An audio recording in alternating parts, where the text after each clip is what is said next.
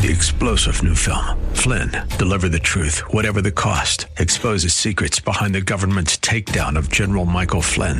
Flynn knew what the intel world had been up to. He ordered the first audit of the use of contractors. This set off alarm bells. He told the truth. He was the most dangerous person for Donald Trump to hire. They had to get rid of Flynn. Flynn, Deliver the Truth, Whatever the Cost. Available now. Watch it today. Go to Salem Now dot com. Salem Now dot com. Praise, praise, praise,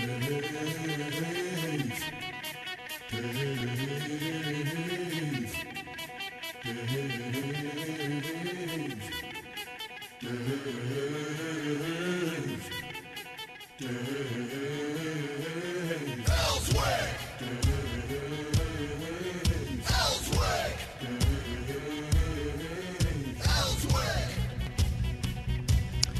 Hey, good morning, Arkansas. Auditor State Dennis Milligan sitting in for the vacationing Dave Elswick, who uh, Aaron Weatherford and I have agreed uh, is somewhere in Florida, though we can't get a specific. Uh, uh, and I think you forgot to put the G P S locator under under the, the, the car. So, but I tell you what, I am so excited this morning. We have got a lineup that is uh, it's just crazy. I mean, this is almost be.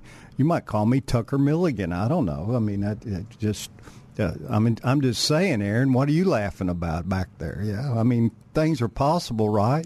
Yeah. So, good, uh, good chance. and and my my first guest this morning is, uh, I mean, arguably uh, the most powerful person uh, at the state capitol, really, in the sense that he uh, he controls a lot of things.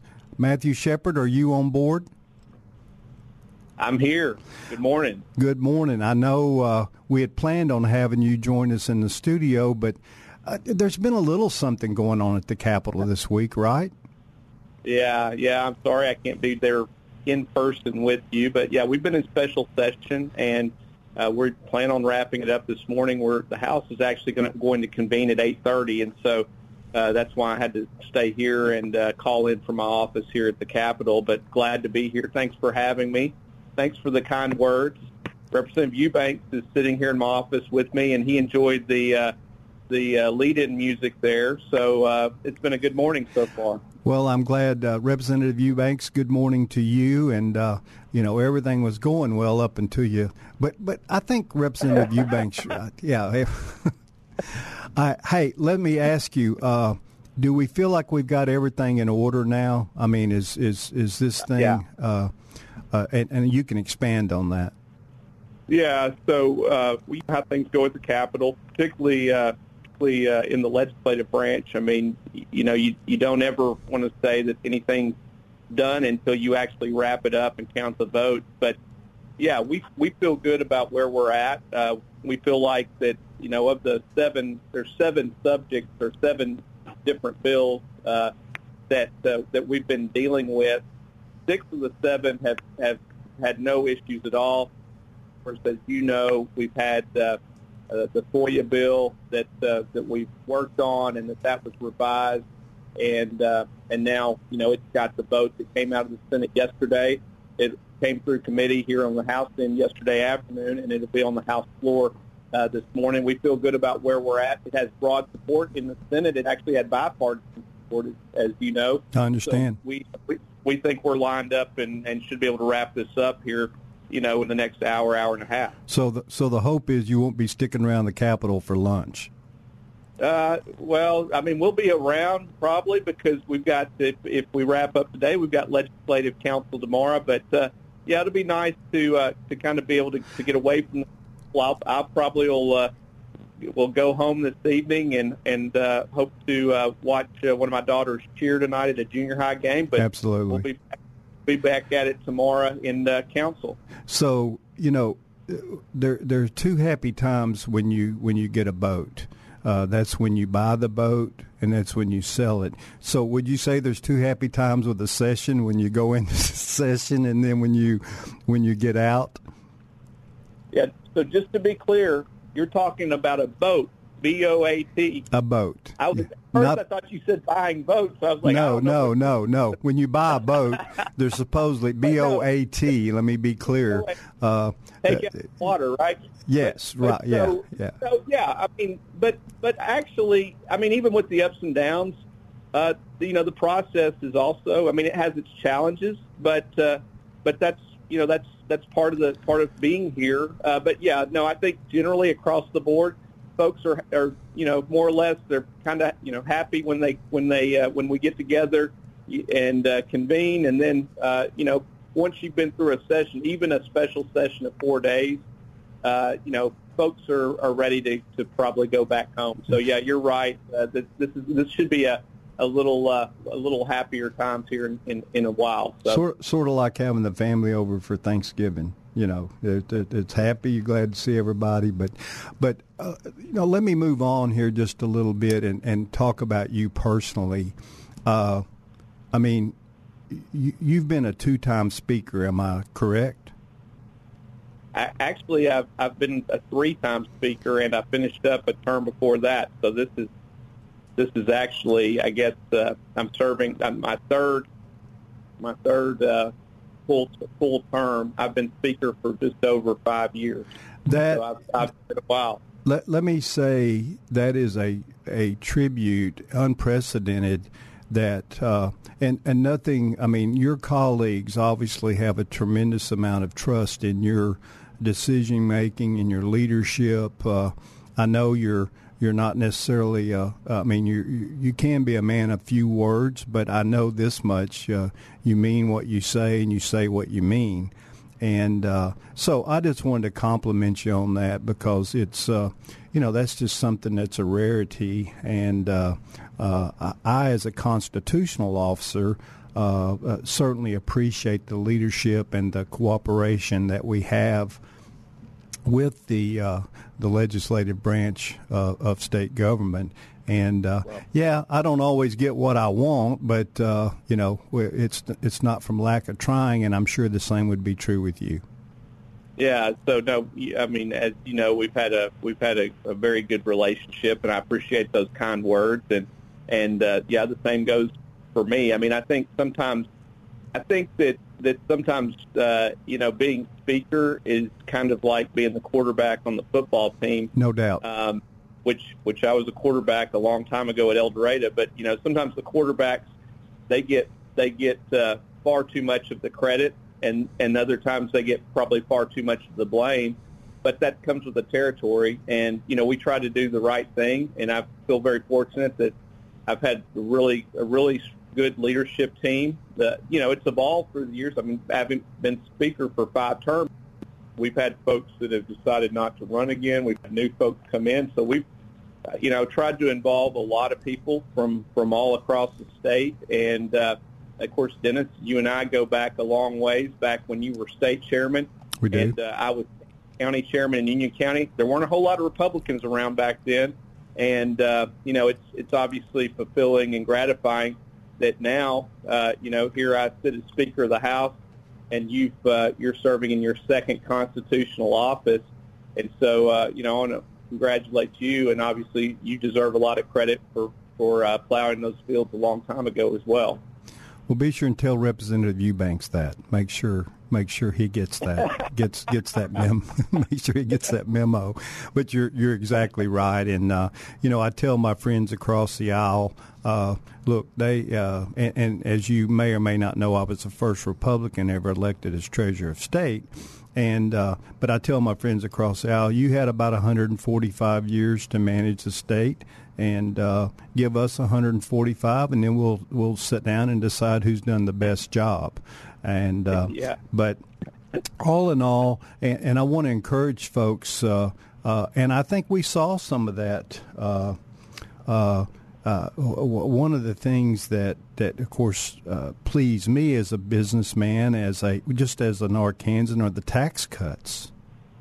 Yeah, well, and that that's something that uh, I know there's been considerable attention to the to the FOIA bill, but I mean the tax cut legislation is that's a huge deal. I mean we're going to cut another uh, three-tenths of a percent of a percent off of both the corporate and personal rate. Plus, we're going to give a one hundred fifty dollars tax credit uh, as well. And so, you know, anybody making over twenty-four thousand three hundred dollars is going to benefit from that tax cut. And so it's it's a big deal. You know, we have we during our time uh, here, uh, we have we have delivered. You know, it, it, just in terms of annual amount, we've delivered over a billion dollars in tax cuts. I mean, we're probably approaching two billion dollars if we figured it all up. We had the biggest tax cut in the state's history, I guess, a couple of years ago or maybe a year or two ago. It, it all starts running together. And then here we are again, and uh, we're working with Governor Sanders and her leadership and working with leadership on both ends. We've been able to put together another tax cut. And so when, when we started out, you know, with Republican control of the House, the Senate, and the governor's office uh, back a few years ago with uh, under Governor Hutchinson, you know, we started out with a tax a top tax rate of seven percent. And here we are, uh, you know, we're going to, uh, everything goes smoothly today, we're going to drop it down to four point four. And that's, that's a significant drop when you think about what's happened over the last nine years. And uh, so I'm really proud of the work we've done. But, you know, the other thing that, that, uh, that we've done along the way, and I know you'll appreciate this because uh, of your work as both the treasurer and as the auditor, but we've also built up a catastrophic reserve fund of, I think it's like one point six billion dollars, I think, somewhere in that neighborhood. And then we're going to set aside, to, in, in uh, another separate bill today, we're going to set aside, I think it's about seven hundred million dollars into a, an additional reserve account. So, you know, we've been able to cut taxes, but that has not been at the – we haven't had to sacrifice the fiscal uh, uh, security of the state. And I think that validates what you, uh, me, and, and many other conservatives have argued is that you let people keep more of what they earn. You can do that and still provide the services and provide a uh, – you know, a, a functioning state government, and so far it's worked out well, but there's still going to be more work to be done. Well, we're in for the long, uh, we're not in for the short run, we're in for the long run, and uh, uh, there'll be people waiting in the wings to carry on uh, the things that you and I have worked for. Uh, listen, I've got about a minute left. I want to ask you, what what lies, I mean, what's, uh, what's the future of uh, Speaker Matthew Shepherd? I mean, are we... Uh, Uh, I have to ask that question, so I hope you appreciate it. And, and but where where where do we think we're going from here? That, that's a good question, and, and Representative Eubanks is really he's sitting over here really wanting to know the answer as well. But you know, I've uh, I decided not to run for speaker again. Uh, you know, I felt like I had the support to do it another term, but oh, you did. I, also, I felt like you know doing it three three terms was unprecedented, and. Uh, you know, I, I felt like that, uh, you know, it made sense to, to step away kind of on my own terms.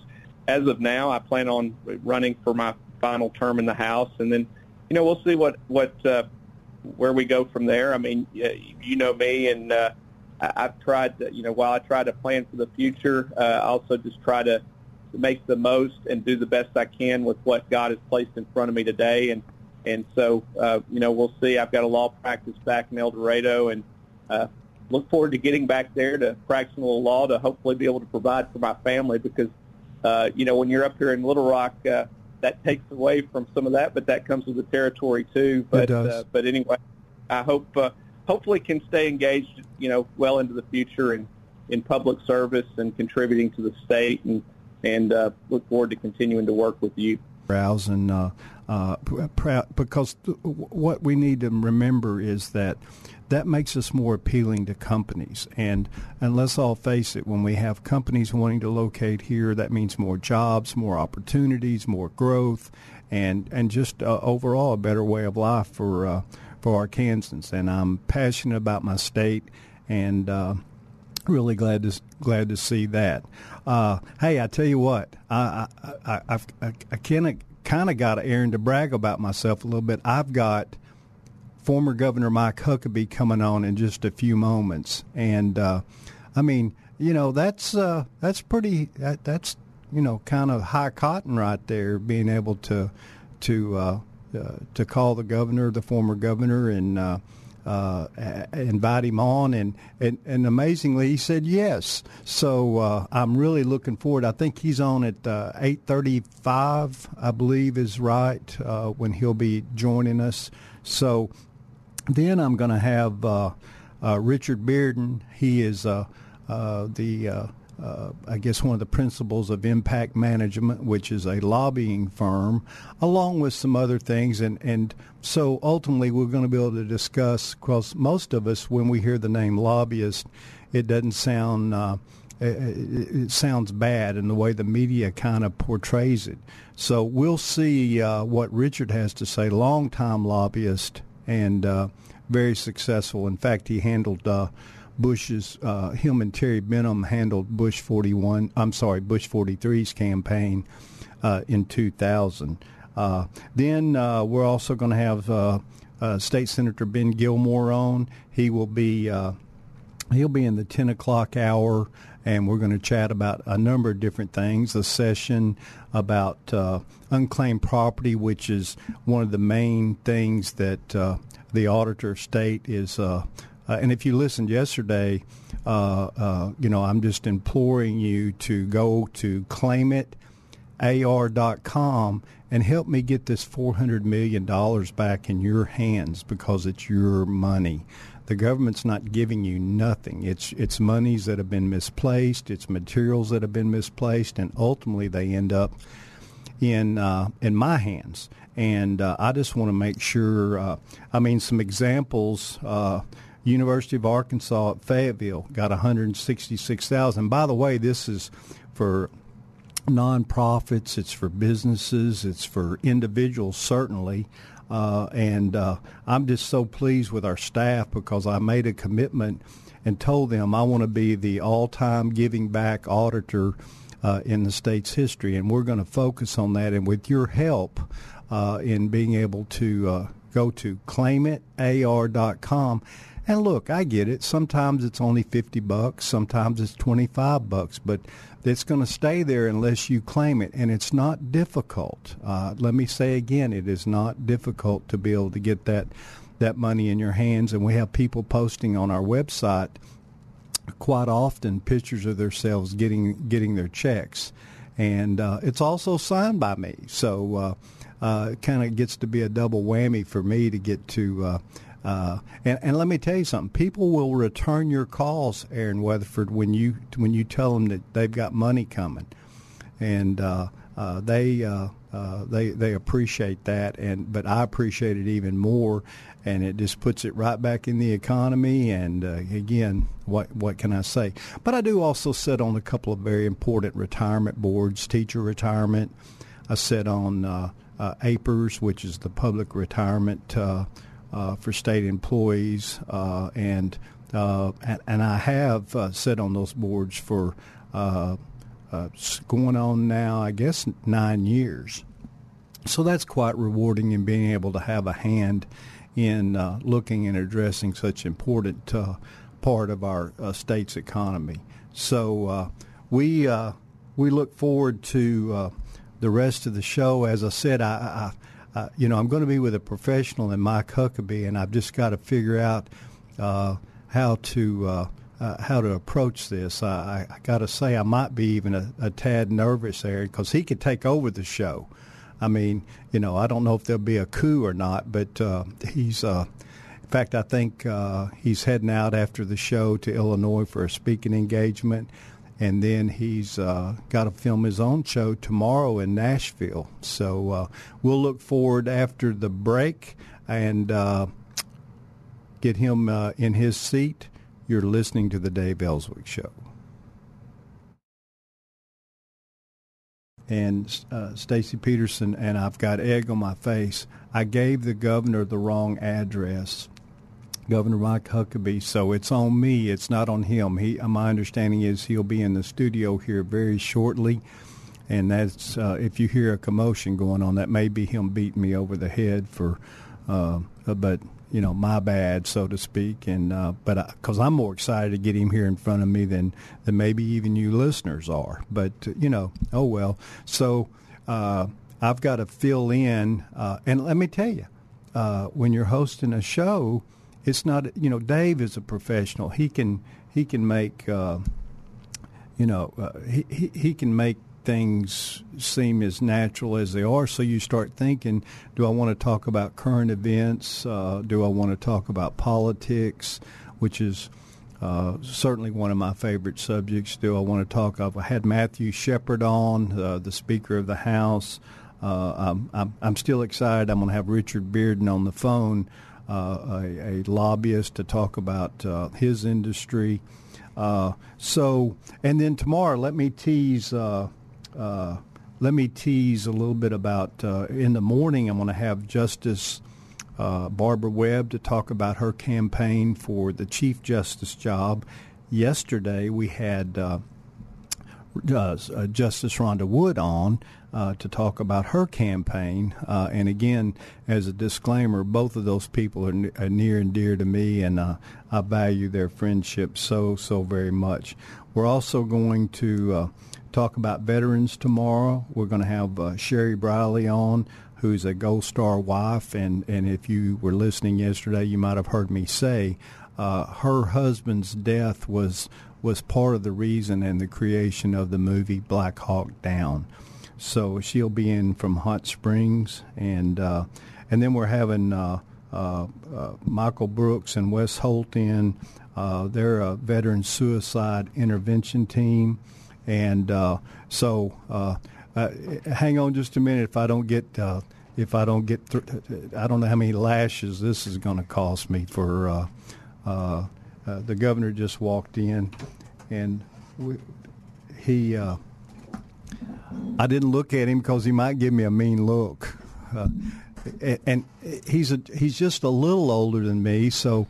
Uh, He's got to know that early signs of dementia, uh, I mean, because you asked me last night where, yeah. we're, where we're going to be. And, and you even sent me a map. Did you know that? You want to you see it? No. Because no, I got it right no, here. No, you sent no. me to the to the uh, prospect, prospect Building. Which is right up the street. Yes. Uh, and I also said, which the Prospect Building is, Governor, uh, is uh, right by Dillard's. And uh, but, but you know what? As I said, Uh, Uh, that's why you're a professional and I'm an amateur. That's uh, this has nothing to do with radio. And it has nothing to do with radio. And I kept thinking, where is Underwood? He's supposed to meet me in the lobby, and I yeah. was there at ten after eight, and I'm thinking, you know, Gary knows that's right. not to just that's right. ditch me like this. Yeah. So and, anyway. And Stacy walked in and said, the governor is at the Prospect Building. I said, he went to the wrong building. I gave, and, yeah. and then I looked. So, you there know you what? Uh, all, only thing thirty I can, lashes. I can only ask for forgiveness. So, so let me jump into it because okay. I know your time is, is so very valuable, uh, and and I want to I want to get a couple of disclaimers out there. Okay. Number one, uh, in my political career, which started uh, in the early two thousands. Uh, you've been someone that has always supported me in my endeavors, and not not, not just with your mouth. Yeah, uh, you you you've, you've always Did taken some checks. Uh, yes, you have, and and I'm so very appreciative of it. Obviously, I have a connection to your family. Your your your sister Pat, uh, yeah. uh, retired Bryant school teacher. Uh, her husband Jim Harris, who actually worked with me for a number of years, right. as well as you. Right. And uh, so uh, uh, I, it's just one of those things where I may not be much below surface, but I certainly think that uh, uh, I, I've been a part of the Huckabee uh, uh, operation, so to speak. I think so.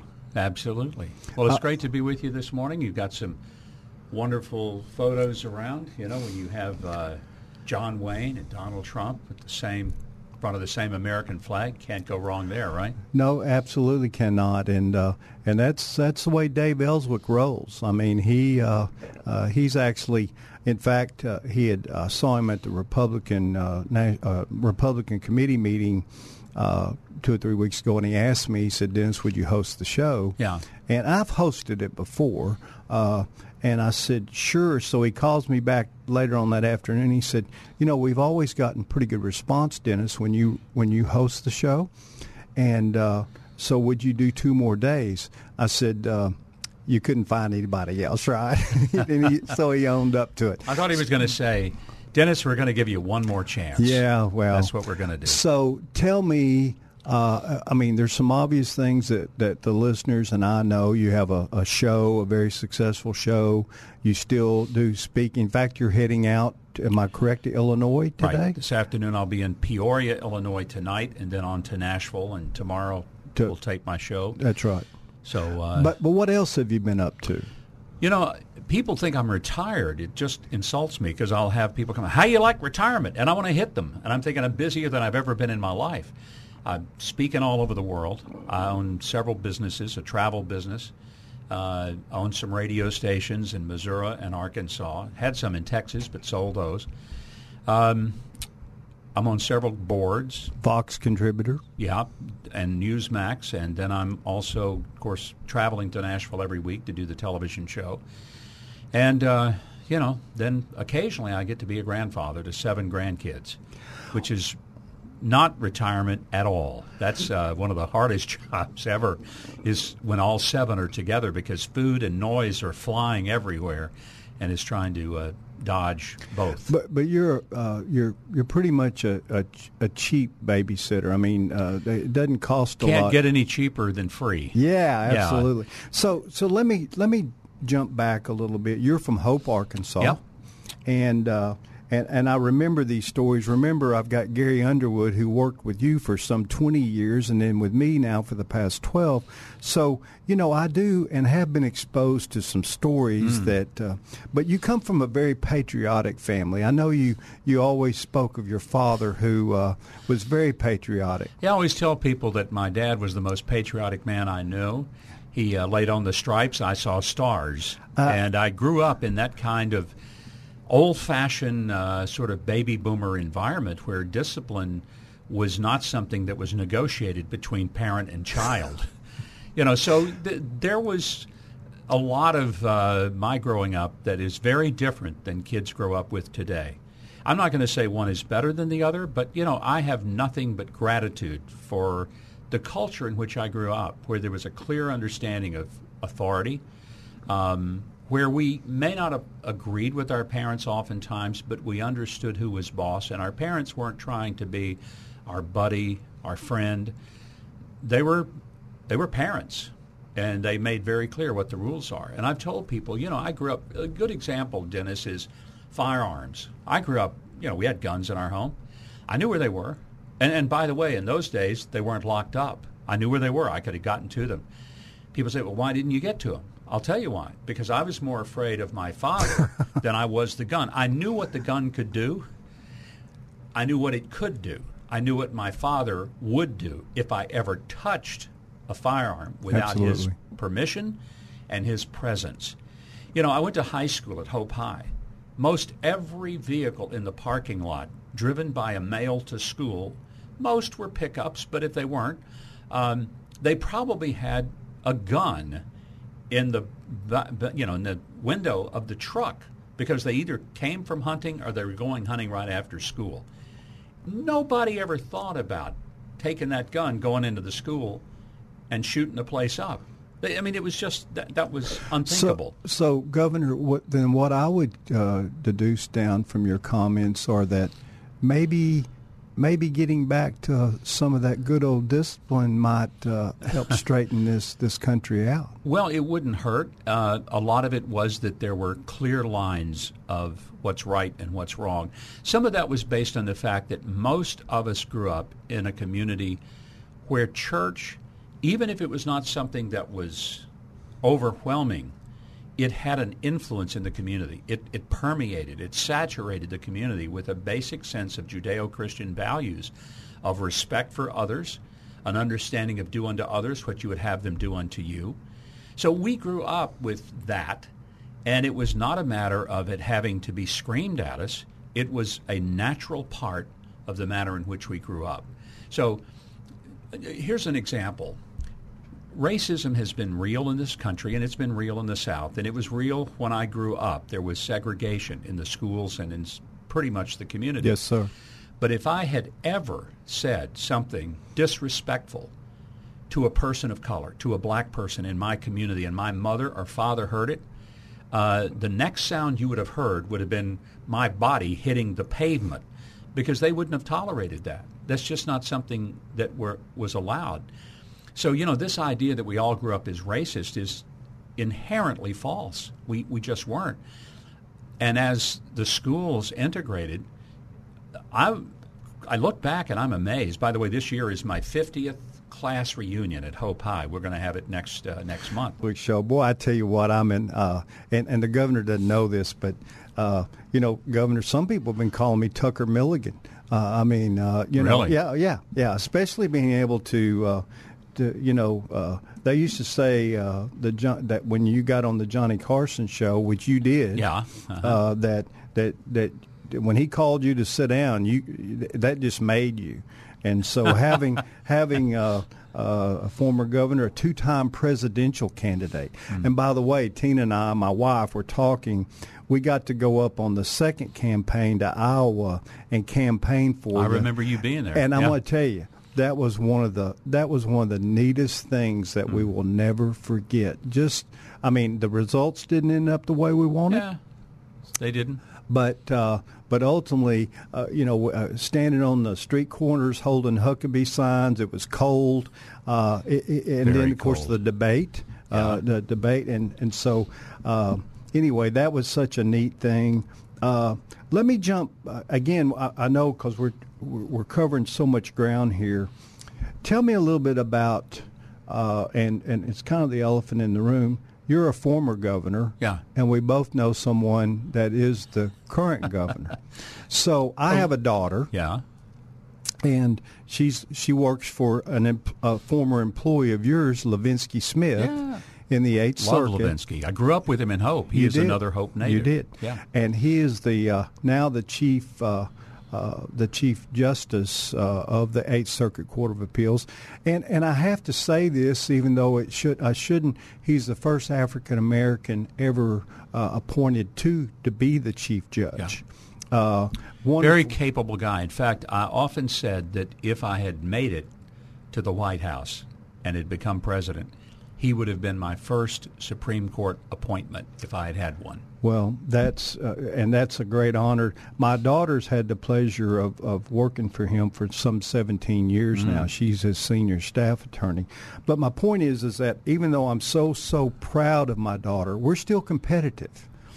And and I'm curious, are you and Sarah still competitive? Are you competitive at all? No, I don't think so. You know, I, I, I can't imagine being anything other than grateful and proud of the job that she's doing. And, you know, Sean Hannity uh, has tried to, and he's doing it for fun. You know, he'll say, okay, so you're going to be a much better governor than your dad. Yeah. And I'm thinking, I hope so. You know, that's that's the great hope I would have is how, that she would be. How would you respond if, uh, and of course you weren't there, that she took a little poke at you at the uh, the state party meeting the other day? I didn't uh, hear about it because uh, I'm sure she kept me from well, learning. We had a full house, uh-huh. right? I mean, standing room only. And she said, you know, when my dad was governor, he wouldn't have filled up but two rows. So, you know, that's not too far off the mark. Yeah. You know, but here's what I tell people. I, I tell them I, I was governor when I had to play the role of Ginger Rogers rather than Fred Astaire. And mm-hmm. you remember Ginger, Ro- Ginger Rogers' great line. She said, I did everything Fred Astaire did, but I did it backwards in high heels. In other words, it was much tougher. I had a ninety percent Democrat legislature, and across Arkansas, I mean, the Democrats dominated. That is the environment I went into. I'm not saying it's easier for Sarah to be governor, because it isn't. It's still a tough job every day that you wake up and take it. But there are different dynamics. And, you know, by the time I left office, things had started the process of changing to become a more Republican state. Now we've totally flipped, and it's gone from overwhelmingly supermajority Democrat to supermajority Republican. Um, it, it just means that the, the process is different. The dynamics are different. I, I remember going to Asa Hutchinson's swearing in when he was uh, elected his first term, and I was in the uh, House chamber when he walked in to give his speech. Yes. And I leaned over to him and I said, Asa, you know the difference between your inauguration and mine? He said, what? And I said, there are actually people in this room who voted for you. I said, when I walked in here the first time, I'm looking around and I'm thinking, there's not a soul in this room, maybe two or three, that even would speak to me if they, uh, unless they had to. Well, and even going back further, when you were the lieutenant governor, uh, what kind of nails did they use to, to nail your door shut? I mean, people think it's an apocryphal story, but it's literally true that on the day of my swearing in, while I was in the uh, chamber getting sworn in, um, Bill McEwen, the then Secretary of State, ordered his employees to nail the door to my office shut, and they physically nailed it so that I couldn't get in. And it stayed that way for my first fifty-nine days as the elected Lieutenant Governor of Arkansas. My, my, my. And, of course, Governor, you... you probably remember in oh seven and oh eight, I was the state chair of the party. Yep. Again, uh, at a time. You know, I guess we all come around when the good Lord feels like that we have a place uh, to serve. And, of course, uh, I mean, uh, one thing I am very proud of uh, was we didn't really have a farm team back then. Yeah. And, and I was able to be a part of getting more J Ps elected than any other time for right. Republicans. And uh Uh, and we started building that farm team, and some twenty years later now, I'm actually getting to see the results of uh, and the fruits of that labor. And so, again, I have to be so appreciative to you for your leadership and your time. Uh, but, you know, again, uh, people had asked me uh, to be able to ask you again, but I'm, I'm proud to see that there is, I guess, y- you let Sarah do what Sarah does. Yeah, and I don't... People are all the time coming, hey, would you go tell Sarah? And I said, nope, I won't, because here's here's my deal with her. If she calls me and asks me about a particular issue or topic or consults me for advice, I'll give it to her, and I'll give it to her unvarnished. But I have not and I will not inject myself into her business, and I'm not going to call her up and tell her what I think she ought to do. She's the governor, not me. And she has every right to make the decisions that she believes are the ones that are best for the state of Arkansas and its people. And that's why I'm saying if she asks me for my advice, I'll be happy to share it, as I would with anyone. But I do not call her and say, you ought to appoint this person. You ought to fire this person. You ought to employ this. I just don't do it. And so, you know, when people are kind of coming to me, can you help me get a job or an appointment, mm-hmm. I say, nope, I can tell you who to call. Yeah. But, you know, I'm and, not lobbying. And I think that's, uh, uh, I certainly think that's a fair statement. Funny story, and I was actually with you, it's been several months now, we were at a prayer breakfast at the mansion, and the former First Lady got up to speak, and she was talking about Sarah, and she was talking about, I guess, when you first elected governor, y'all having to to to, to move into the mansion, and that Sarah just hated every minute of it, didn't like, uh, I mean, she had to give up a lot, change yeah. schools, all that type of stuff. And uh, uh, and then the First Lady said, but Sarah, how do you like it now? Yeah. And here's the other good thing for your grandkids. She knows all the hiding places. Absolutely. You know, they, they're not going to get away with anything over there because she knows where the cool places are to hide and try to get out of it. To have former Governor Mike Huckabee sitting across from me, and the time is flying by so fast, and I'm wanting to cover so many things. Uh, one of the things that... Uh, that the auditor's office does, Governor, and, and, and, and during the break we were able to, is I return unclaimed money to Arkansans. We have over four hundred million dollars that belongs to Arkansans. And uh, so, uh, in fact, uh, we uh, awarded you some of your own money back this morning. Yeah, that was pretty cool. I walked in and, uh, you know, I realized that there's a couple of accounts, one that my wife had and yeah. one that uh, was from an old campaign, and it was unclaimed. So how cool is that? I come in and I'm going to get some money. By the way, if, if no one wants that four hundred million dollars, I, I just want to go ahead and put myself down on that list of people who, if necessary, I'd be willing to receive it. Well, we thank you uh, for that uh, offer, and we'll certainly uh, take, take it under advisement. It I know what that consideration, means.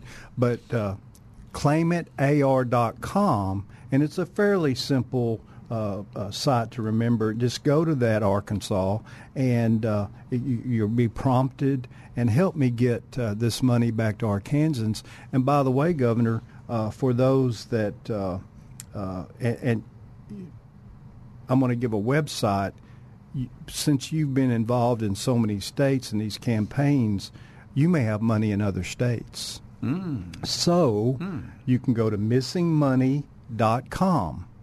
missing money dot com. Interesting. And because, again, you you may have monies that, that you're not even aware of. And and so uh, many other Arkansans may have that very thing also. And uh, uh, so I want to encourage that because, look, uh, you know, uh, th- this is not the government's money. This is your money. And uh, I feel that way about a lot of the money that they currently well, have. Well, I mean, let's, let's face it. Uh, And being a former treasurer and being the auditor of state, uh, I told you earlier one of my main goals is uh, I want to be the, the, the, the auditor that's giving back the most money uh, that we can, four hundred million dollars. And every day uh, there may be an output, but there's there, it's amazing how much comes in every day. Mm. Uh, old utility deposits. Now, now look, let me let me be, uh, sometimes it's not but fifty dollars, uh, sometimes seventy-five dollars, but it's your money. And the one thing that I'm proud of is that it stays, and this is a big word, perpetuity, hmm. I think is how you pronounce that. Stacy always laughs at me, but uh, some states have it where it ultimately goes back to the state. And I will never support it. I, I want to keep trying to get that money back to Arkansas. That's great. And it's, uh, you know, a wonderful thing to be able to realize that maybe there's, and I think that's what you're talking about. A lot of times it is a utility deposit, something that you don't even realize that you paid, and then it just ends up in an account. So, And, and to go a little further, nonprofits. Mm-hmm. Uh, I took forty-three thousand dollars to a company in Conway the other day. Mm. The University of Arkansas in Fayetteville just got one hundred sixty-six thousand dollars. U A L R here just got one hundred sixty-six thousand dollars. City of Springdale, and again, just a host of uh, of nonprofits. And so it's it's it, it, it, even some state agencies have money that technically uh, belongs to them that's in our pot. You know, I'd love to get some of the money back I've paid to states. I don't know if you know this, but if I go to speak in a state, and like I'll be in Illinois tonight, That's right. I will have to file a tax return in the state That's of right. Illinois. You sure will. And I will end up paying taxes. One year I had tax returns in thirty-seven states. The accounting bill alone to pay to have tax reports filed in those states. And, you know, sometimes the tax may be twelve dollars. Sometimes it can be two thousand dollars. Absolutely. But if you go to New York or California, for example, you're going to pay a hefty chunk of whatever fees you get just to be there for three hours and make us. It's really absurd. It's why, by the way, people don't understand it, but athletes, when let's say you're an athlete and you play for the Tennessee Titans, they don't have a state income tax. Right. But if you go to L A and you play a game there, you have to file as an N F L player a tax return and pay taxes on the amount of money prorated that you earned while you played in L A. Wow. Wow. That's why the players, if they take a position with a team in major league sports, whatever the sport is, yeah. and they play in California, they've got to get more money than they would have had to have gotten in some other states to make up for the tax consequences. That is amazing. Yep. Uh, it's un- certainly unfair, but uh, we we know the government, and uh, uh, and you know it so, so very well. It's uh, pretty demoralizing sometimes. Uh, I mean, I, I was an entrepreneur. I ran my own business for some thirty-five, thirty-six years. And a lot of times, and, and this was for the wrong reasons, Governor, my accountant would call and say, Dennis, uh, here's the deal. You can either go buy you a new vehicle, mm-hmm. and I didn't need one, yeah. or you can send this money to the I R S. Yeah. Well, now, what I didn't want to do either one, right. but what am I going to do? I'm going to go buy get a new vehicle. Yeah, no. You know, and when the accountant tells you, you need to spend some money this year. You think, I need to do what? I've never been told that in my life, that I needed to go spend some money, because yeah. otherwise I'm going to suck it up in taxes. So real quickly, uh, at one time, and, and I would assume that you're still an advocate for a set uh, The fair tax. Fair tax. Yeah, the fair tax would transform the economy. And, and the simple way it works is that you would pay tax at the point of purchase. So you would not be penalized for what you produced, for the work you did, for the savings that you had. You would only pay taxes at the point of consumption. And it would be a flat tax across the board. Flat, fair, family-friendly, yeah. and finite. You would know exactly what you're paying. And if you didn't want to pay more tax, you didn't buy something that was brand new. If you bought something used, the tax has already been paid, so you wouldn't have to pay it again. The fair tax would be the single most effective thing that could really change the economy of the United States, and it would help the people at the bottom of the economy most. I always hear people say, oh, that'd be great for rich people. No, rich people would actually, uh, they'd still be better off, but they wouldn't be as benefited as would be the people in the bottom third of the economy. But, you know, it's it, it's not that complicated, but here's the best selling point of it all. It would eliminate the I R S completely. The I R S would go away. There wouldn't be no more tax returns to fill out. Think about that. Oh, my gosh. The government doesn't keep your money all year long interest-free. You know, I, I don't know how many people will get a check from the government after they file their taxes in April and get a check in May, and they say, oh, boy, I got a uh, three hundred dollars just, back. And you, you want to say, hey, goofball, did you know how much you paid in? You paid in several thousand, and the government kept your money all year long, and they got to use it, and they didn't pay you an interest on it. You loaned them money interest-free. Don't celebrate what you got back. Uh, mourn over what you lost. Absolutely. So this is just something that's never going to gain any traction, though, is it? Well, it, it could, but it requires, frankly, a president and a couple of key c- congressional leaders who would really champion the fair tax and sell it to the American people. Uh, it could happen, and I think if it it could happen if it were bipartisan. And quite frankly, this ought to be. Democrats ought to embrace the fair tax as much or more than Republicans should, because it, it doesn't have an ideological twist. It's just a different way of still getting the same amount of money for the government, which we have to have. I like having fire trucks, police cars, and, you know, parks and sewer systems. So street lights. All those things, you know, I, I really don't mind paying taxes for the things that are useful, helpful, and that benefit everybody. But what this does, it makes the receiving of the taxes less complicated. Boy, it does. And fair. And here's the thing. Right now, you know who doesn't pay any tax? Prostitutes, gamblers, um, drug dealers, uh, pimps. They don't pay tax. Do you think they're reporting on a ten forty? Here's how much money I made selling cocaine on the streets. Absolutely. No. But they're buying stuff. So here's the point.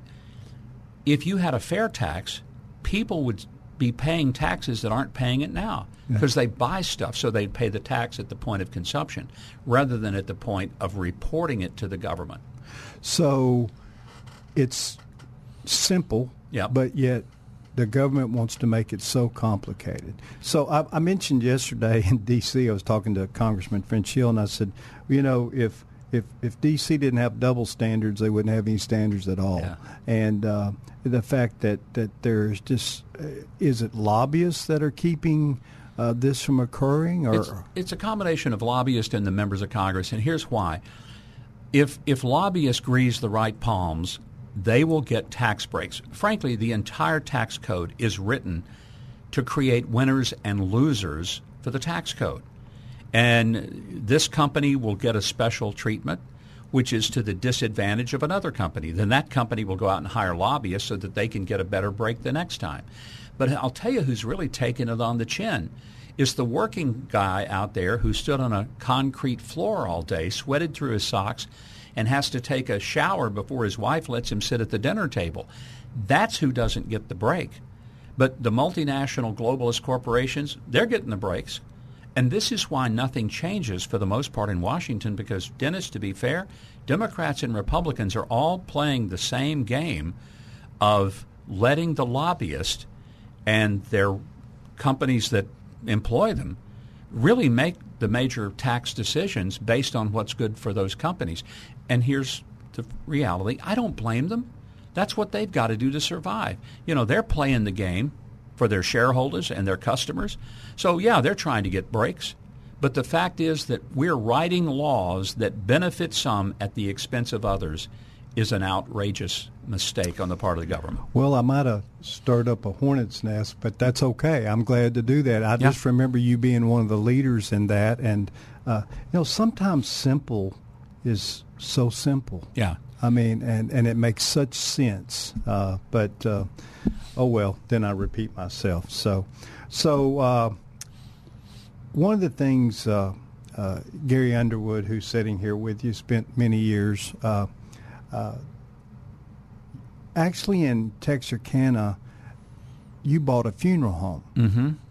Well, and the church did where church I was. Did, yeah. The church the bought it. I Yeah, I want to make clear that I didn't go out and buy a funeral home, and with it comes all the stiffs. Well, well, yeah. well but one of the things that I, I either he's not giving me a no, no, no sign. So, uh, but one of the things that was funny was uh, Gary told me, he said, uh, you know, sometimes, uh, of course, you were uh, not the governor at the time, but you would, were always very, very busy, and uh, but one of the things that was left was unfortunately a box of ashes. Yeah, some human remains. Some human remains. Right. And so uh, I know you were, people want to see you a lot of times, and uh, I don't know why this story sticks, but but, but you would say, uh, Gary, tell them I'm with somebody right now. Right, because I kept that box in my office for the longest and time. And it wasn't a fib, was yeah, it? No, it wasn't. It was true. Yeah. Uh, somebody, he's he's in with someone right now. And that person is really burned up about something.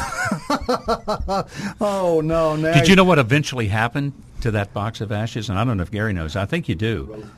He went, yeah, it went Rosebush. to one of our staff members, Rosebushes, and I said it may be the first good day's work that person ever did in his life. It, it may have We don't been, know. We didn't but, know who it was. But but it's funny how little stories like that, uh, uh, and I know you uh, are notorious, and that's one of the reasons why I kind of cringed when I gave you the wrong address this morning, but you are very much a, t- I mean, you're... Uh, punctual. In fact, Bush forty-three, even if the meeting was about you, and you were one minute late, those doors locked. Yeah, we did and, that at my cabinet meetings. And, you know, if, if a person had an appointment and they were late, we just decided that it wasn't going to happen.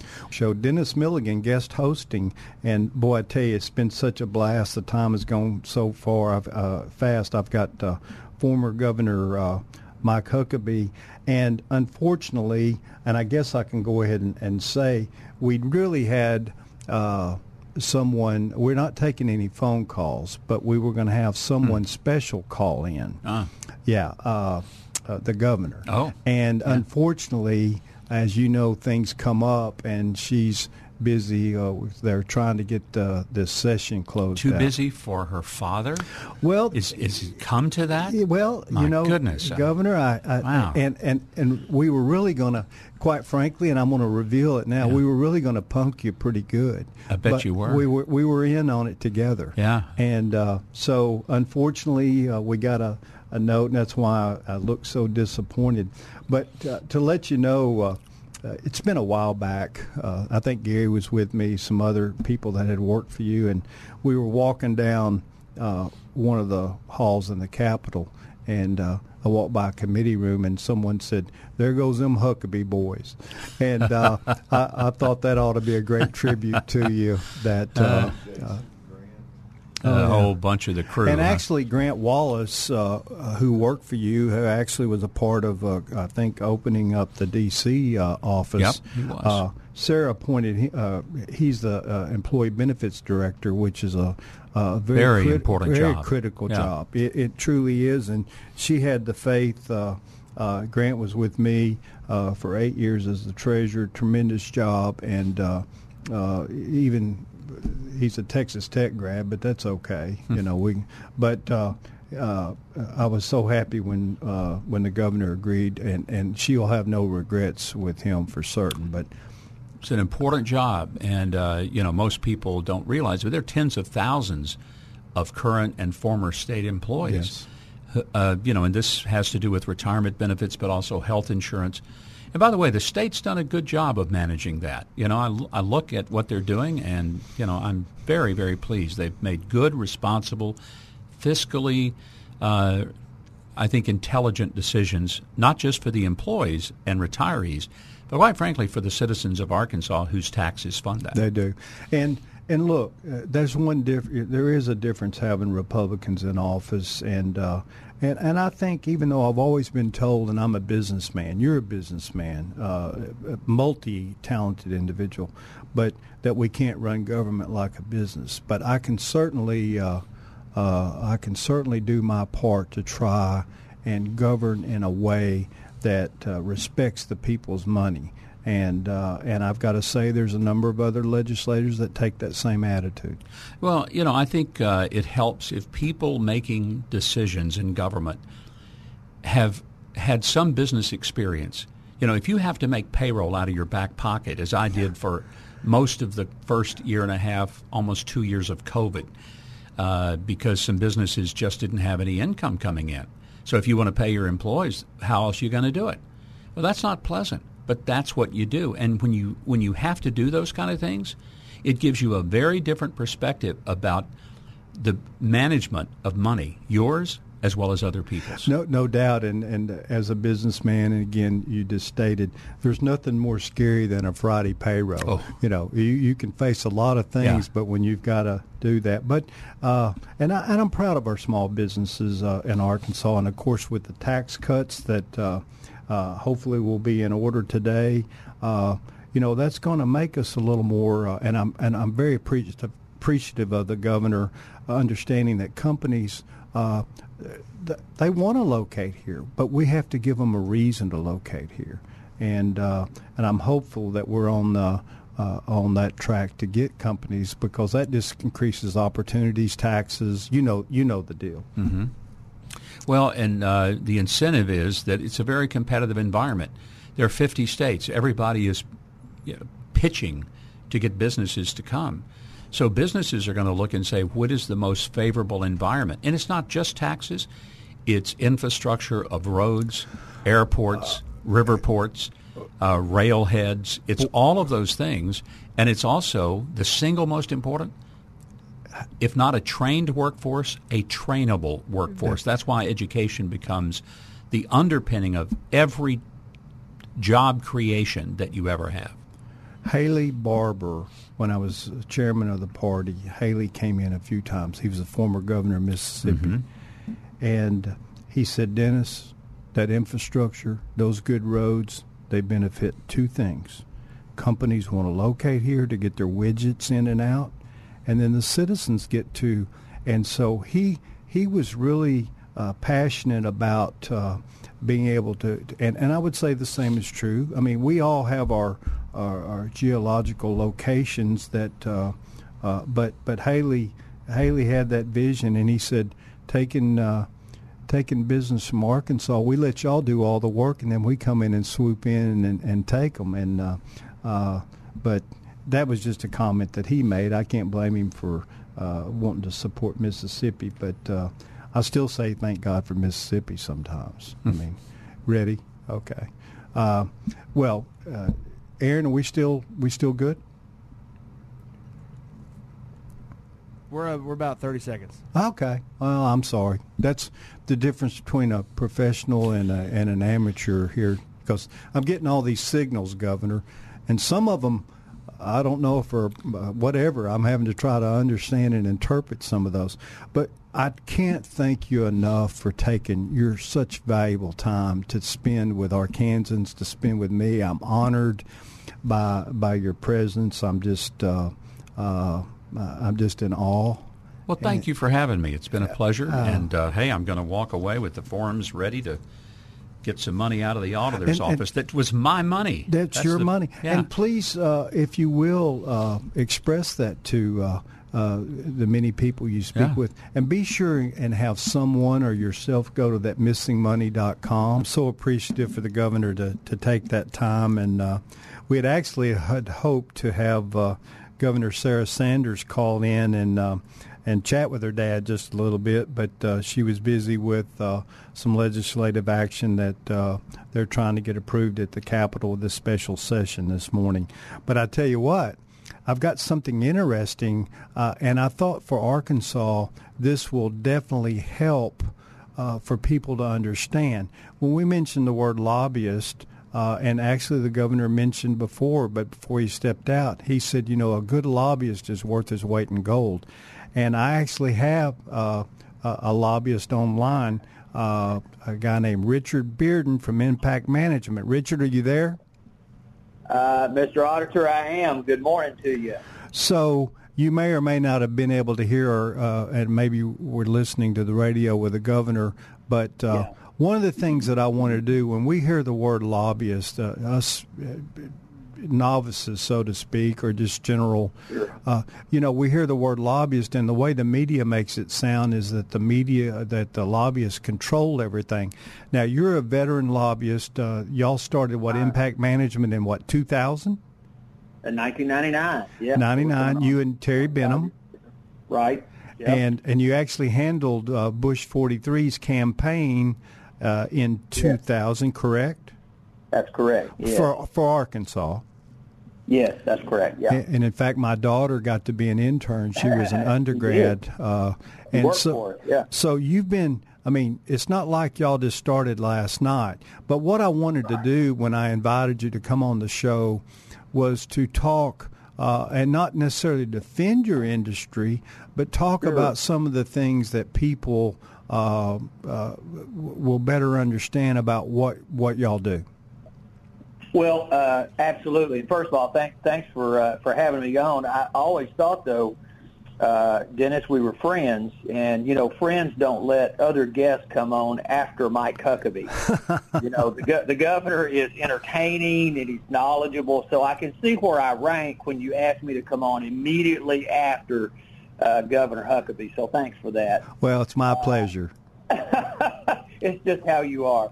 But, uh, yes, so we, we're, we lobby, we do some political work too, but primarily our firm Uh, is a lobby firm, and, you know, I'll tell you, my, my mother has this conception, you know, when she tells people, she's like, oh, he's a lobbyist. You know, he hangs out with the governor all day, and they have lunches, and then they go have drinks, and they have coffee, and, you know, the reality is that I spend an awful lot of my time, along with my business partners, you know, sitting in a committee room, waiting to catch a member, getting information to a member, connecting a client with a member, but you know, what, what is it, I think that was your question, what is it that a lobbyist does?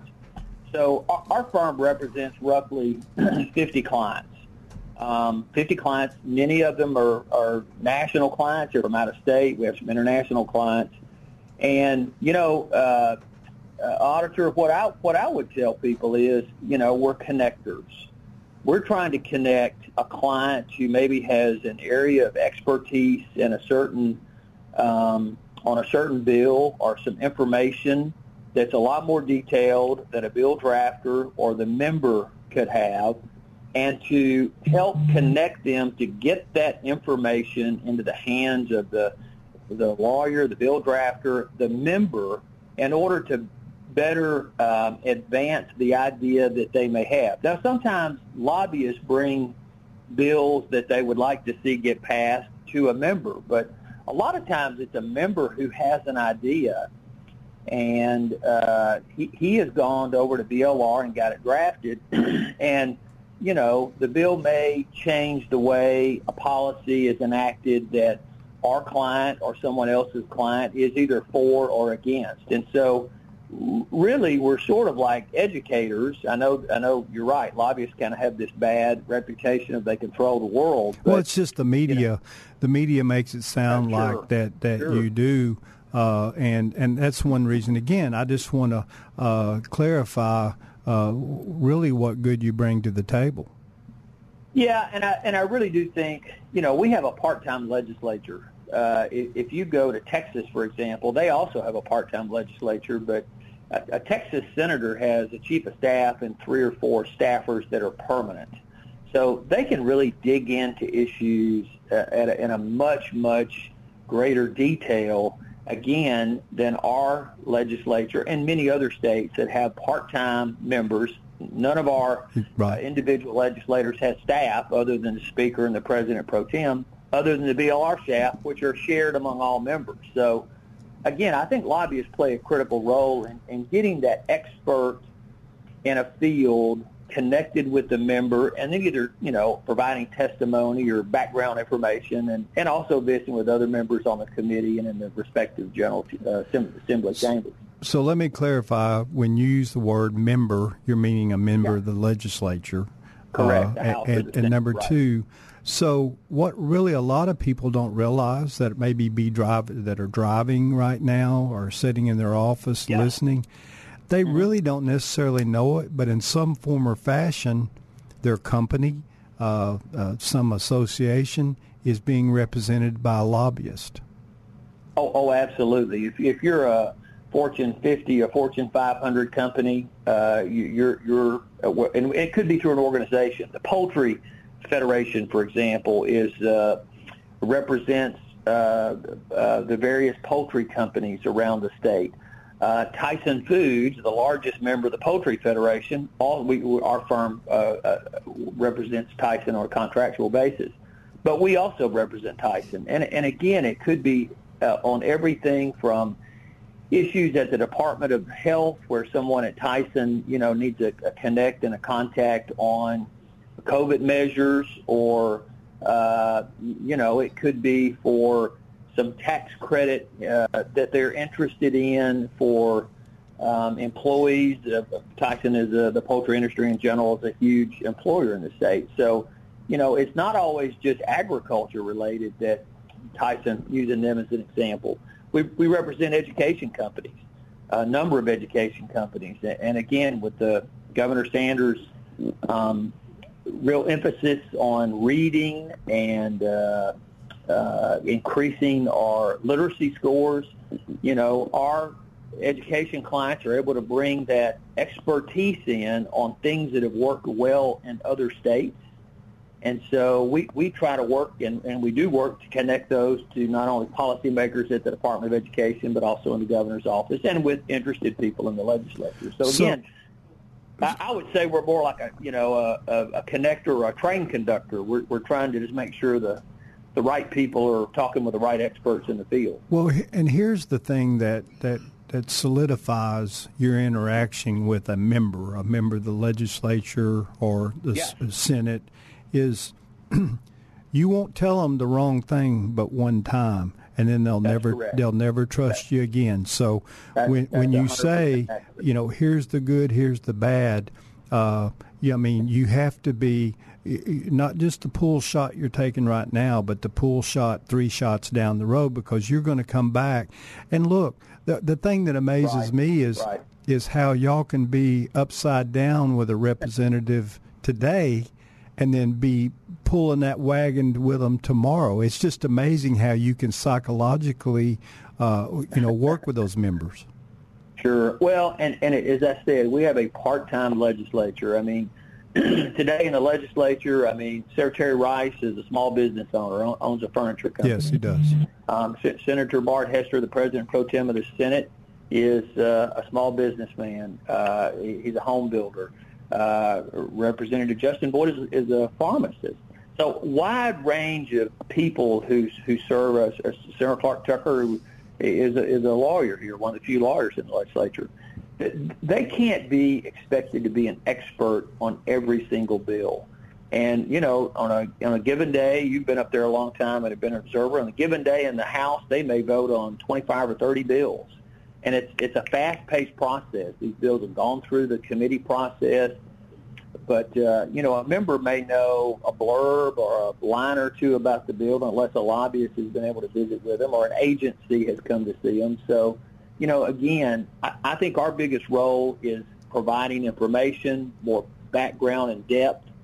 Um, you know, I've talked with members over twenty-five years of doing this, and, you know, some of them said, hey, I really don't have a position on this, but I'm I'm open to hearing what why it's important to your client. And and sometimes that member may vote yes. Sometimes that member may go, I, I, as I said, I really didn't have a position, but I'm inclined philosophically to not be for these kinds of things, a, a raise and a fee, for example, or a tax. So well, again, I, I compliment uh, uh, uh, y'all being able to mentally uh, not, on both sides, not, quote, hold grudges, uh, because uh, otherwise yeah. we really would shut shut things down. Uh, We're going to take a break yeah. here in just a few minutes, but one of the things uh, that I want yeah. to talk about when we come back is, and, and I'll certainly put the disclaimer out there, you've handled uh, a couple of my campaigns, and uh, uh, I want to talk a little bit about that end of your business also uh, and yeah. how uh, and, and where we've come from, because you were obviously heavily involved with the party back in the day when, uh, I guess it was what, you and, you and Benham? Uh, it was just Terry and I. Mitchell Lowe also worked over there. Lloyd Stone was the chairman, but, you know, the, those were the – I empathized just a little bit with the Democrats, because when I was executive director of the state party, we had exactly six senators, which is where they are today. Yeah.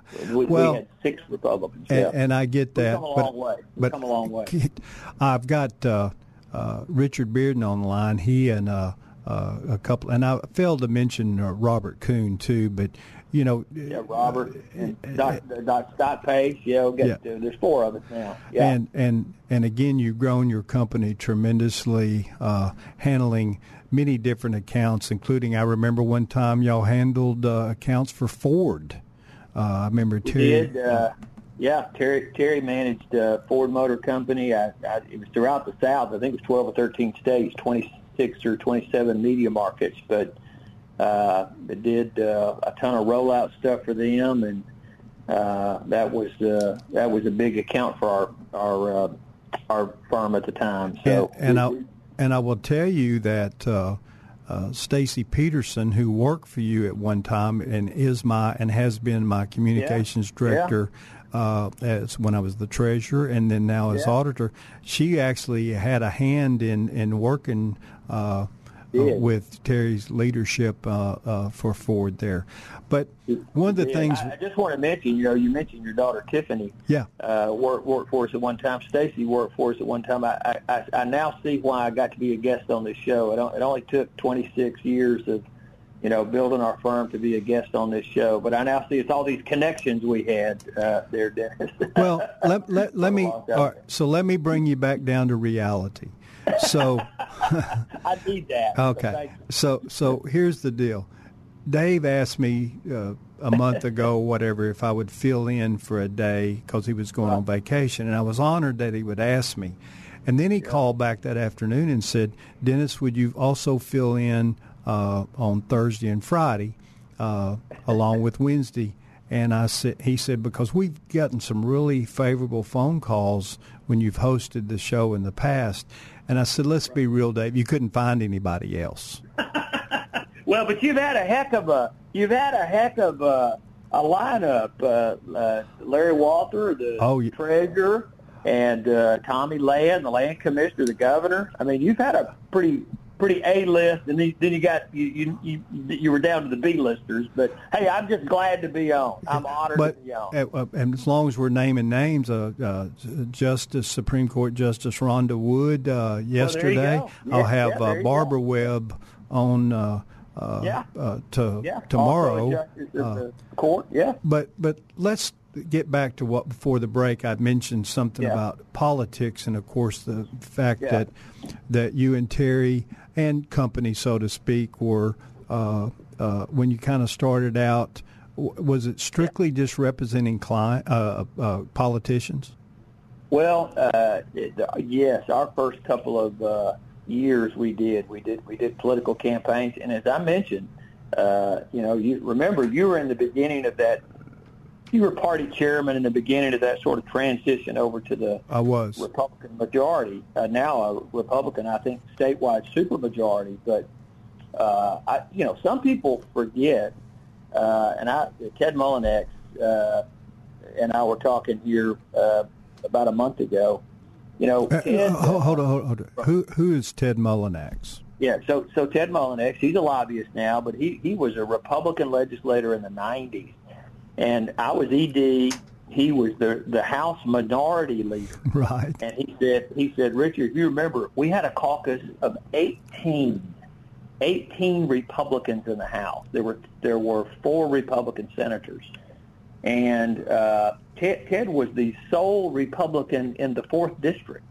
Hot Springs. The entire fourth district, Hot Springs. The only one. The only member. So you know, how far have we come? A long, long darn way. But it was not it was not easy, and, and you know, we had to sort of chip away at seats one one or two at a time. I, re- I remember uh, in the late uh, nineties, Jim Magnus, uh, yep. we spent a ton of money, raised a ton of money, and Jim Magnus was the only Republican out of our ten targeted seats that won. But you, you flip forward to the the Clinton election. I remember uh, Phil Wyrick uh, won in a special election. Uh, Vic Snyder had been elected to Congress, and Phil Wyrick, who, who became a Republican, won his state Senate seat in a special election. We elected a guy named Bob Keltner to the state House. So, you know, again, it was really by inches. It wasn't even a footstep forward. It was inches to get there, and those were tough times for Republicans, but we've come a long darn way, and, and I think our firm is sort of, you know, flipped. We do still do a lot of political work, a lot of political campaigns, uh, including, as you mentioned, a, a couple of years, been been uh, honored to be successful, uh, providing a little bit of advice uh, for you along the way. So uh, one of the things, and by the way, I do I've known Ted Mullenix for a long, long time. I was oh, just yeah. for the, for the listeners, I just wanted them yeah. to know who who he was. Uh, in fact, he had a. Uh, I always laugh with him. He had one of those shows in Hot Springs, yeah. sort of like they have in Branson. And, yeah, of course, yeah, he was yeah. he was the fall guy or the comedian. And yeah, uh, that's right. Uh, that's right. So I, I know I was there one night, and they were all laughing at him. He said, hey, listen, what are y'all laughing at? Y'all elected me to the legislature. So, uh, well, and they purchased tickets to that show. So he, he could get that, exactly. So, uh, uh, again, with respect to campaign, would you say that yeah. y'all are certainly not phasing out of that, but no. uh, but but I guess, uh, and you'll always have a hand uh, at some form or fashion because you've had some, some pretty good candidates. Uh, to to add to your, your comment about uh, when I was the chair, uh, I kind of use the old story, I've been rich and I've been poor and rich is better.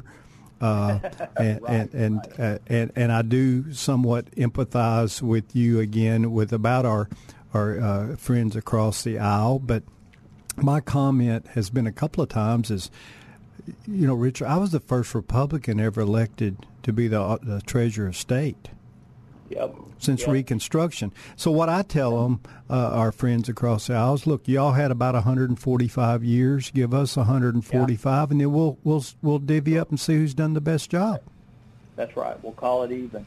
Well, and, and I'll tell you that the depth of the Republican supermajority, and and I'll tell you how deep it goes. You know, if you look over in eastern Arkansas, uh, Steve Hollowell in, in Saint Francis County, I mean, you know, when I was E D, we, we were lucky to have a committee of nine, ten people over there, um, and elected state reps. Steve, Steve was another uh, guy who'd been active for years in the county politics. It sort of beat his head against, and then he gets elected state representative. There's a Republican that represents Phillips County. Yeah. Uh, yeah. You know, Phillips County, not exactly a hotbed, as you would think, of Republicanism.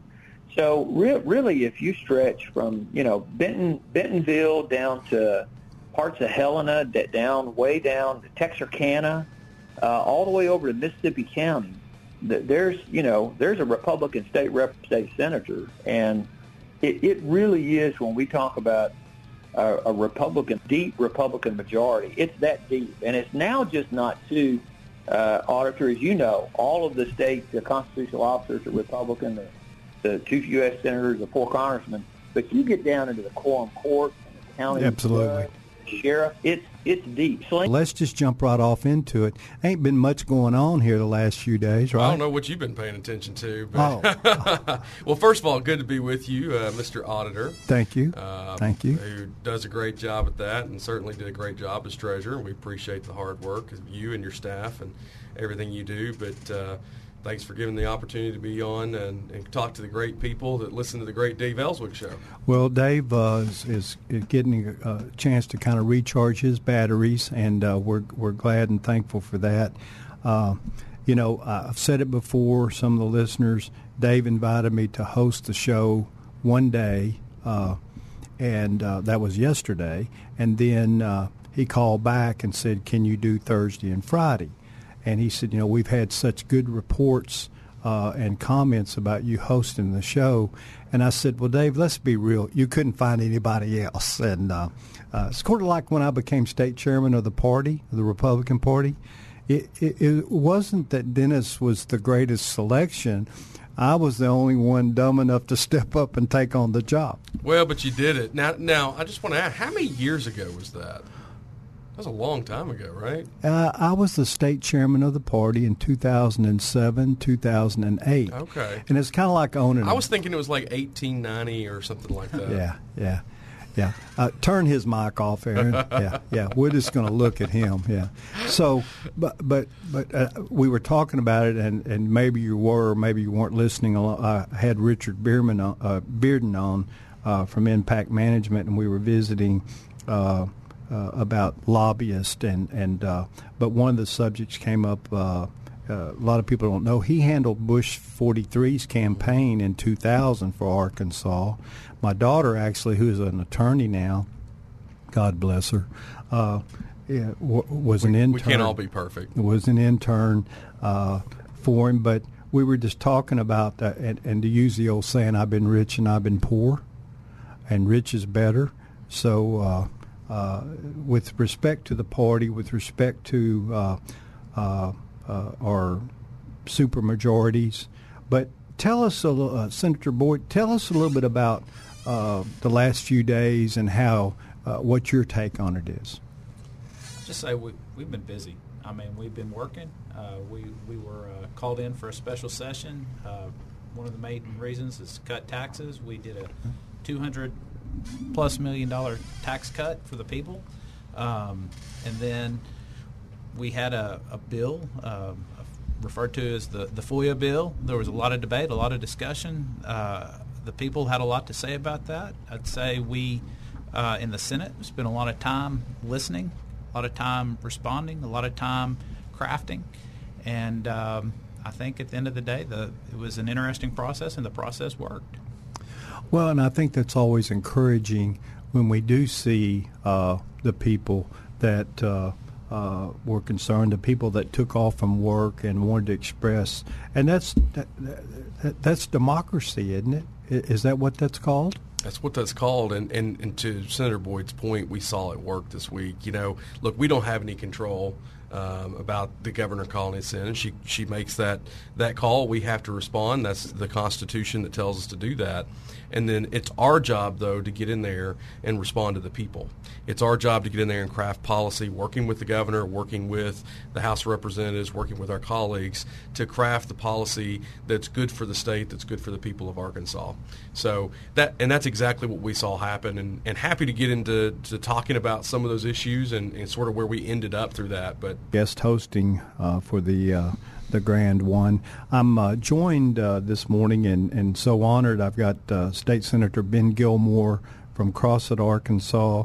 We're going to talk about Crossett some, too, in just a little bit. And then uh, uh, Senator, State Senator Justin Boyd from Fort Smith. And, Senator, we were talking off air a little bit ab- about, uh, uh, I guess, the, the situation of the, the, the – look, T- normally tax cuts would rule the world, mm. but this FOIA thing created a yeah. comment about what... Yeah, let, let, let's get right into the, well, talking can, about can the I, special session. Can I make session. one point real quick, though? Yeah. It was like a two hundred million dollars tax cut. We didn't even... There wasn't even debate on the Senate floor. I mean, yeah. I, I would have never thought in my time, you know, eight years in the House and, a, you know, most of a year in the Senate, that we would do a, a tax cut that significantly. And, you know, yes, I heard from constituents, mostly, you know, a, a handful that didn't want us to cut taxes, surprisingly, but they didn't. Uh, but it was just amazing that the FOIA thing just sucked the air out of the room. And and, and, and again, for the sake of transparency, I'm a constitutional officer. There were many parts of the bill early uh, before it was modified that, that would have made life a little easier on me. But but as I mentioned, and I'll publicly, uh, transparency is something that I, uh, that, and accountability. Uh, I mentioned earlier there are a lot of people that will FOIA our office with no intention other than creating just tur- uh, turmoil in the office. A lot of times they'll FOIA and never even come pick it up, pick the information up. But go ahead, Senator. Uh, yeah, no, look, I think these are all great points, what, what Senator Boyd mentioned about the tax cuts. I mean, first of all, just to, to, to echo that, we've cut taxes just since I've been in the Senate, since you've been in the Senate, almost a billion dollars of of income tax that we've cut. I just want to say that again, almost a billion dollars to the, to the listeners out there in income tax cuts. That's huge. That ought to excite a lot of people. That means more money back in their pockets, more money back in our pockets, and it's their money that we should be giving back. Now, you know, we cut taxes again, around two hundred million dollars in, in taxes just this session, and that doesn't get talked about. Um, rightfully so. We spent a lot of time, took up a lot of time, um, talking about FOIA and transparency in government. To your point, um, Auditor, you made a great point about we want transparency in government. You're someone who uh, believes in transparency. We all believe in transparency, and we don't want to lose that. We have some of the, the most transparent laws in the nation here in Arkansas, and that's a good thing. But at the same time, we have people who weaponize that. But the great thing about this special session that I that, that is encouraging to me, and I, Senator Boyd can speak to it as well, is the process worked. We heard from our constituents. We heard from people who reached out that said, hey, I I, I sort of get what you're doing. We understand the, the the concerns around security. We understand the concerns around people who are filing frivolous FOIA requests, who are suing state government, who are in some cases that are filing FOIA requests for thirty, forty, fifty thousand pages yes. of documents. I mean, it is in some cases grinding the gears of government, a government who's there to serve the people, to be efficient and provide the best services to the people. It's grinding that to a halt in a lot of cases. Senator Justin Boyd, what do you say, uh, and again, off air we were chatting, uh, most proponents of what we're uh, of the FOIA, uh, or at least, I'm sorry, the the people that are against changing, uh, does the good overcome the bad? I mean, just what Senator Gilmore is talking about, because I myself have had uh, frivolous FOIAs, uh, and there's some people you want to say, can't you get a life? I mean, uh, uh, re- re- well, I mean, it's it's so funny, it's sad, but it is. Uh, but but do you think the the good overcomes the bad, so to speak? Well, I'd say as we learned a lot in this process. I learned a lot more about FOIA, what changes do and don't make happen. And so when you ask that, I think what the point is is it needs to be focused on what the problems are, what the challenges are. And then we can go back and say, does the good outweigh the bad, right?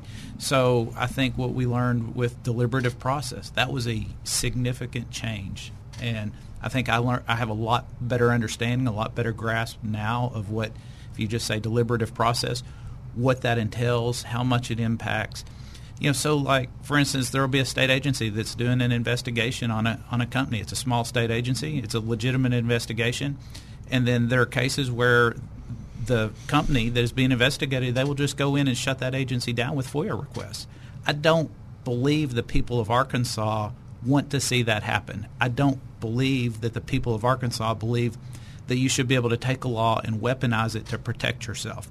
Now, I do believe that the people want to be able to see that information, have access to that information, and that's important.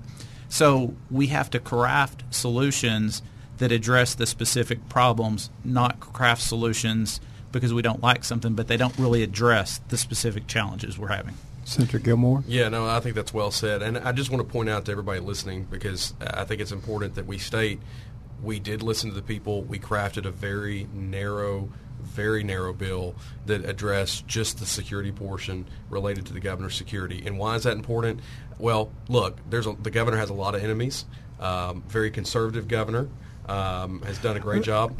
Do you think, Senator, that because of her national prominence, and let's face it, I mean, she worked for the President of the United States. She was the, the sounding board for, Do, do you think that? Do you think that created? Uh, I mean, obviously, more.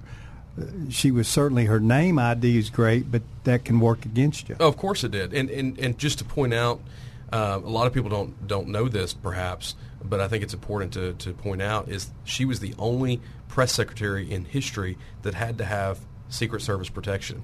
Yeah. Typically, just so people understand, it's typically reserved for the president and the vice president. Even even kicked out of a restaurant. Uh, do you remember when, yeah. when her family was asked to leave that and they weren't bothering anybody? I mean, it just. Uh, Dave Elswick. No, I'm not Dave Elswick. No, I'm I'm not, and I never will. I, I just want to point that out because you know sometimes you know you may forget who you are. You well, are getting up there in a- age. Actually, actually, we've had some know. calls in this morning. They're starting to call me Tucker Milligan. Tucker Milligan. Yeah, oh, yeah. I mean, that, that, and I've asked for any positive calls to come in, and if you got a negative comment, our, our phone lines are, are messed up you, right now. You mean now. Go to Facebook? I'll read some negative comments. Yeah, uh, that that's okay. Uh, boy, with friends like you, I sure don't need any enemies.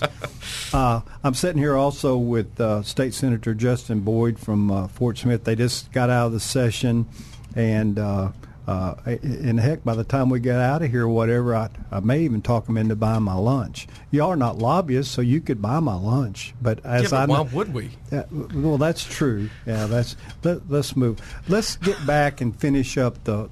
Any other final comments uh, from from you, Ben, as far as the F O I A well, and that deal? Well, again, I'll just reiterate the the, the The, the best thing about this special session is the process worked. We heard from the people. People's voice was clearly heard, and the fact that we ended up with, with policy and, a, and a, a bill that will be signed today, I think they may be actually doing a signing ceremony right now, that is narrowly ta- tailored. It protects the F O I A, the, our current F O I A law, except for the fact that we are now um, providing F O I A exemptions to the governor's security and protection, which is logical. It's crazy to me that we, we wouldn't have already done that already uh, because when you've got people who are out there that are FOIAing and getting the names, addresses, phone numbers of her security detail literally happened. Um, that that that request uh, was part of the reason for this bill. But at the end of the day, I think we got good policy and we listened to the people. Now, you know, as the auditor state, I have a security detail also. You're not aware of that. I have the left hand and the right hand and my legs for running. And and one would hope, you know, that uh, is the old saying, if the bear's chasing you, I ain't got to outrun the bear. I just got to outrun you. But uh, but anyway, Senator Boyd, what do you what what do you say? I say again, process worked. We listened to the people. We looked at it. We narrowly, from the get-go, people were like, if it's security only, we'll support it. Yeah, and and we heard a lot of that, and, and that's that's where we wound up. The other, I want to make one other quick point. Sure. So, as Senator Gilmore said, it's also about backing the blue. Like, these are state policemen. This is about keeping them safe as well. It's about, and the other issue, people talked about retroactivity. Those security plans, they started planning for to protect both our current governor and her opponent, Chris Jones, because they both had three small kids. And I think that's the part is there is, you know, people keep going, well, why do you have to? Well, because it's about the playbook. And I think Senator Hester said it well. You know, you beat this team in football today. Well, you don't release your plans because you got ten more games to play.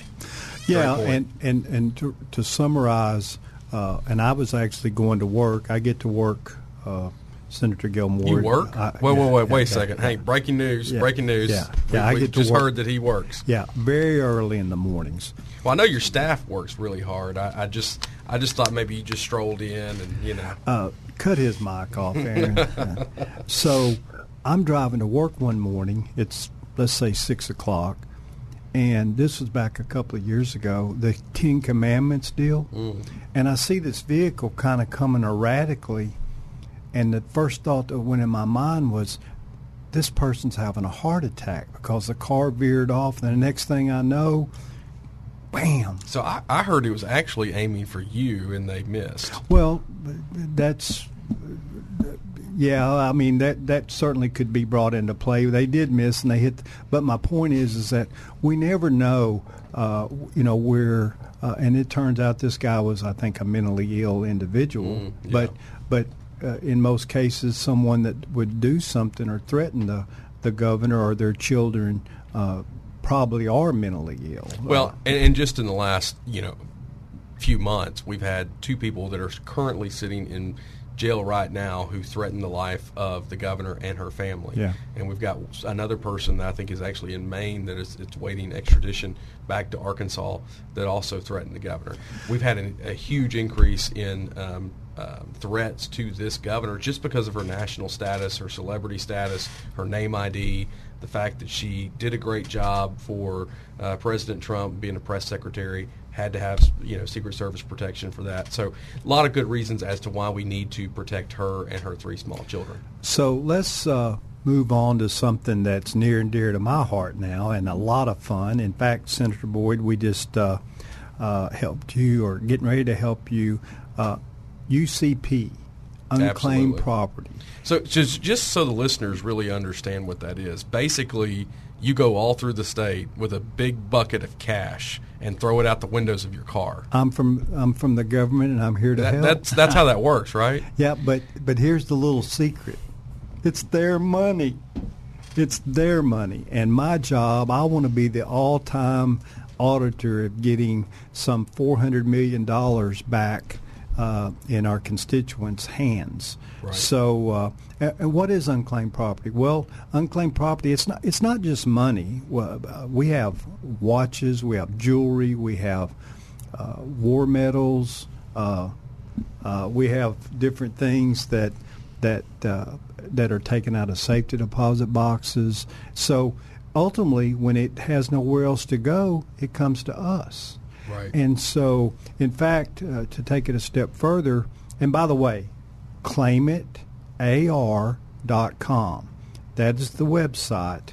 But we are we're desperately working very hard to, and it's not only individuals, uh, senators, it's nonprofits, mm-hmm.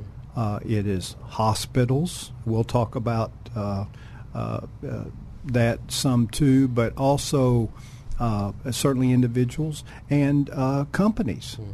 I mean, uh, we took a check the other day to Conway for forty-three thousand dollars. This company wow. had no clue that it, uh, that that they had that money. So I'm I'm so proud of that. Yeah. So one of the things is I'm a pharmacist in my other job, and I've noticed that I found pharmacies that were owed money, and then I forwarded it on so they could collect that. Sure.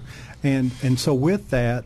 Uh, uh, and, and, and I have other responsibilities. I sit on two major retirement boards, uh, also payroll. Um, you, you cats get a check from me, signed by, by me. But uh, now, are you on the retirement board because you know something about that, or is it because you're close to retirement age? I, I, I just wanted to clarify. Uh, he.